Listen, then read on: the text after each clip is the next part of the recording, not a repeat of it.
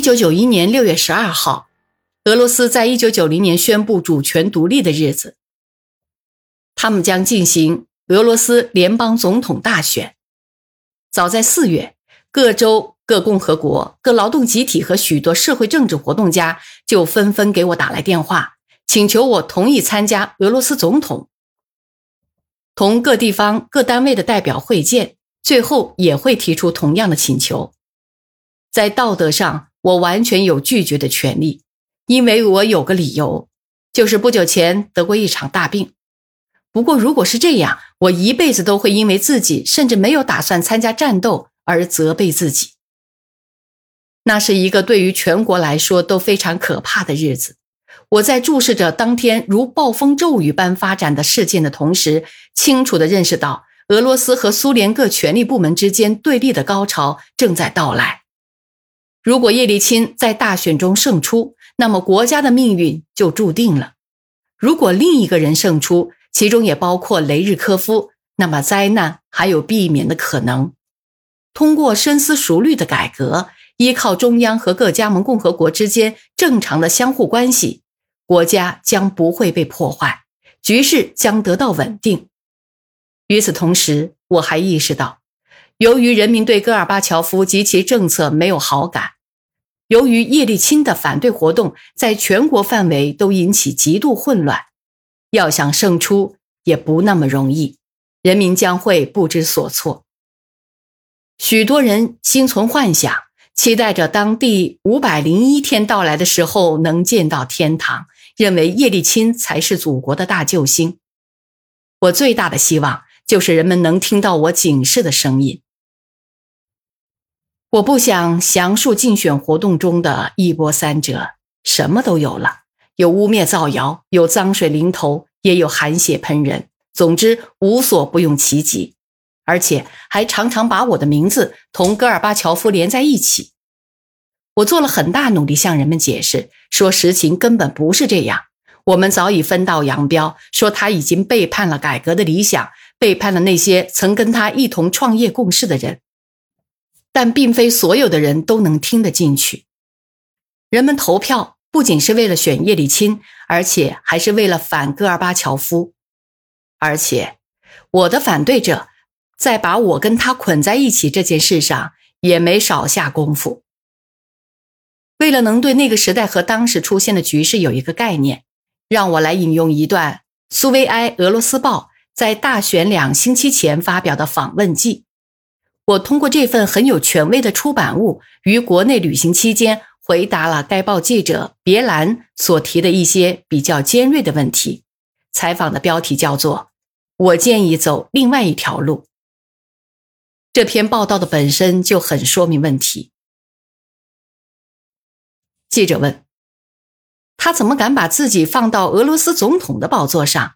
大家都知道，人民将选举叶利钦。您是奉戈尔巴乔夫之命，还是奉中央之命呢？”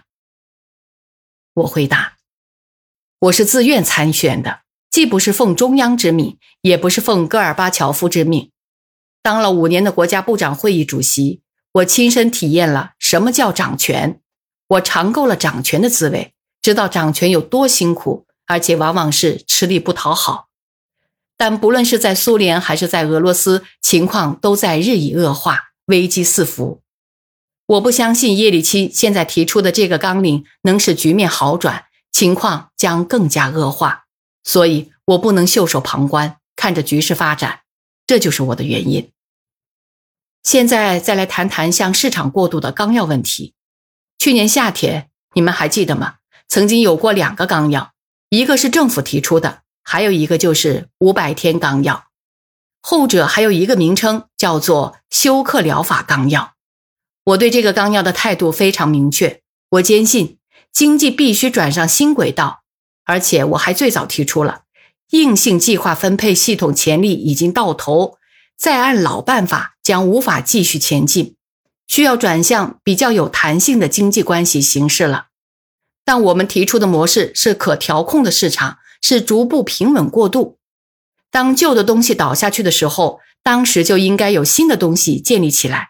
就应该仔细衡量预测，而不是挥动板斧速战速决。我坚决反对休克疗法这种办法。我过去认为，现在还是认为，几个月之内就要过渡到新经济关系的做法，将会引发非常重要的后果。我还说，为了向自由市场过渡，就应该建立相应的机构。如果非要像现在这样说，好了，从新的年度开始就废止国家订货了，你们就自谋出路吧。那是一种不负责任的态度。眼下已经是困难重重了，但如果从新的一年开始，干脆就不要调控，那大批企业将无法工作，特别是机械制造业，因为企业之间存在着紧密的合作关系。还有一条，我赞成所有制形式的多样化，应该找到一种形式，让人真正成为自己生产资料的所有者。至于说到小企业，什么手工作坊、快餐店、商业店铺等等，那我们这里还可能出现私有制。在这种情况下，我主张。那些本身就在小企业工作的人有优先权，让他们首先能够得到这些企业，让他们自己来决定自己的命运，不必通过交易市场、拍卖市场，因为在那种地方占便宜的都是赚大钱的人。至于说到大型企业，可以有股份制、有集体所有制，比方说每一个工作的集体成员都可分得生产资料，也可分得自己的一份利润，这就叫全民企业，就应该走这样的道路。在农业中，我坚决反对土地私有，反对把起商品生产作用的土地自由买卖。我要说明的是，我说的是起商品生产作用的土地，当然不是指宅旁地、田园地和别墅用地。我还提到，每个人都应该有权在土地上劳动，他可以根据自己的心意选择，想当农庄主吗？请吧，想留在集体农庄吗？随便。我还主张租赁的土地可以作为遗产继承，不过是不是可以买卖呢？记者提问：对于那些不盈利的企业，您怎么看待他们的私有化问题呢？您是个保守派，您反对住房改革，那就是说您想把我们拖回停滞时期。我回答：我绝不同意那些提出号召要在新年之前跟亏损企业做个了断。和强行把他们私有化，也就是把他们拍卖的人，这样匆忙从事是非常危险的。就拿煤炭工业来说，他欠了国家两百三十亿卢布的债。可是，如果我们土生土长的，或者是外国的商人们把这些矿山买下来，那又会出现什么情况呢？谁去为成千上万的失业工人着想呢？因此，我理解，企业亏损的的确是我们的不幸。这是我国经济脖子上的铅坠，但是要提出强制私有化的口号，看来还早。今天我们百分之二十五的农场都亏损，那怎么办呢？难道把集体化再做回去？也许是否应该具体情况具体分析，帮助经济重新站起来？其中也包括引入新的所有制形式呢？我再来谈谈住宅私有化的问题。一年前，这个问题在总统顾问委员会上讨论过。有人建议建立住宅市场，允许自由买卖住宅。为了加速建立这样一个市场，有人建议大幅提高房租，特别是对超过标准的面积。听起来似乎很动人，但是我立刻表示坚决反对。不能不经深入研究和计算，就这样轻率地对待这个问题。今天，比方说。我们苏联有六千万退休职工，根据我们掌握的资料，其中三千万人有超过标准的住宅，有的五平方，有的十平方，还有的更多。有的因为孩子走了，有的因为丈夫或妻子去世了，于是便出现了这种情况。难道说要把这些老人从被窝里请出去？一个家可不仅仅是四堵墙了。这更多的是一个道德问题，是一个品德问题，同时也是个物质问题。想一想，如果为超标的住宅，他们要付所说的那种高价，那什么养老金也剩不下了。难道那些年轻人、那些困难家庭能买得起住宅吗？房子最终会跑到谁手里去？难道还不清楚吗？在这个问题上，我就是个保守主义。过去是，现在还是。有记者问：“雷日科夫，您主张提高价格？辞职的时候，他向巴甫洛夫建议要提高价格。”我回答：“是的，我们经常讲，价格组成问题上有落后的地方，应该调整价格。不过，一九八八年就应该做，那时做损失会比现在小得多。根据计算。”一九九零年提高价格需要付出的代价是一千六百亿卢布，而且其中有许多产品完全需要补贴，儿童用品还几乎没有涉及。可是由于手段不普及，我受够了攻击。尽管需要控制价格的事是国内几乎所有领导人、所有主要经济学家都同意的，在这里我想说一句，我要提醒大家，从一九九二年一月二日起。若以我们的建议为基数，叶利钦和盖达尔实际上把价格提高了两倍，许多商品甚至提高了三倍。不久，这些价格就飞快地往上涨，从几百倍涨到几千倍，把千百万人民抛进了贫困的深渊。那些轰轰烈烈的声明呢？叶利钦不是说一旦涨价，他就要卧轨吗？难道他说的这些都忘到脑后去了？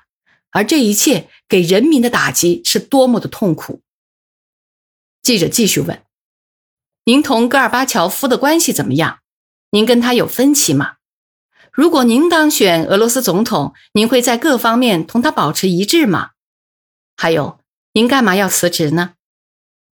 我回答：“现在我同戈尔巴乔夫没有任何关系，我不参加任何会议，也不是顾问。从前。”大概是在一九八七年以前，我跟他没有什么特别的分歧。你们可能还记得，改革当时进展很快，我国经济也处于上升阶段。然而，即使在当时，我也依然有自己独立的、独特的立场。我觉得原则性的意见还是有可能表达的，即使我在政治局处于少数。你们可能还记得那次反酒精饮料运动，对于建议开展运动的一方面。我是反对的。最近，特别是一九八八年到一九九零年以来，我跟戈尔巴乔夫之间的分歧很大。我直截了当地谈论这些分歧，当面向他提出，即使在政治局，也在总统顾问委员会上提。比如关于住房私有化的问题，就是最值得一提的是向市场过渡的纲要。政府纲要曾两次提交总统委员会审议。我把它提交上去，遭遇到批评，然后又是补充，最后说：“好吧，雷日科夫同志，把它提交苏联最高苏维埃吧。”我知道批评会是激烈的，特别是在价格问题上。不过，一九八八年的每一个文件不是都说进行零售价格改革，务必要听取人民的意见吗？我怎么还能有别的做法呢？所以我就走上台，把我们怎么看这些问题老老实实都说了，让所有的火力都冲我来吧。在立场问题上，我始终是表里如一的，唯一可以自责的就是应该把我去年十二月在第四届苏联人民代表大会上说的话提前一年说出来。改革已经不是原来一九八五年预想的那个样子了。至于说到我下台的问题。主要原因在于，代表大会开幕的前几个星期，我通知了戈尔巴乔夫，我不同意所推行的经济和政治改革，所以我宣布辞职。但不管怎么样，我的立场还是没有变。我认为，今天发生的这些变化是把我们国家引向休克疗法，这将对人民生活产生严重影响。比方说，根据波兰的情况，我们对此就可以有所了解。不错，现在那边柜台上倒是什么都有，可就是普通老百姓买不起啊。以降低需求的这种方式来保证市场的丰足，是无需乎什么太高的智慧的。我可以在一夜之间就做到，把价格一抬高，商店里不就什么都有了？但我赞成用别的方法，应该找到一种平衡，既有商品，老百姓又能买得起。记者问：“你先把国家的经济搞得一团糟，现在又打算当俄罗斯总统吗？”我回答：“让我们先来回顾一下近年来国内都发生了一些什么事。我觉得，头三年我们的发展还是正常的，然后就出现了一件件完全莫名其妙的事情，又是法律大战，又是罢工运动，又是条约关系遭到破坏。是的，从总体来说，国家的发展并不十分如愿，其中也包括不如我所愿。不过，正如所知，只有通过比较，才能有所认识。一切都走着瞧吧。如果叶利钦胜出的话。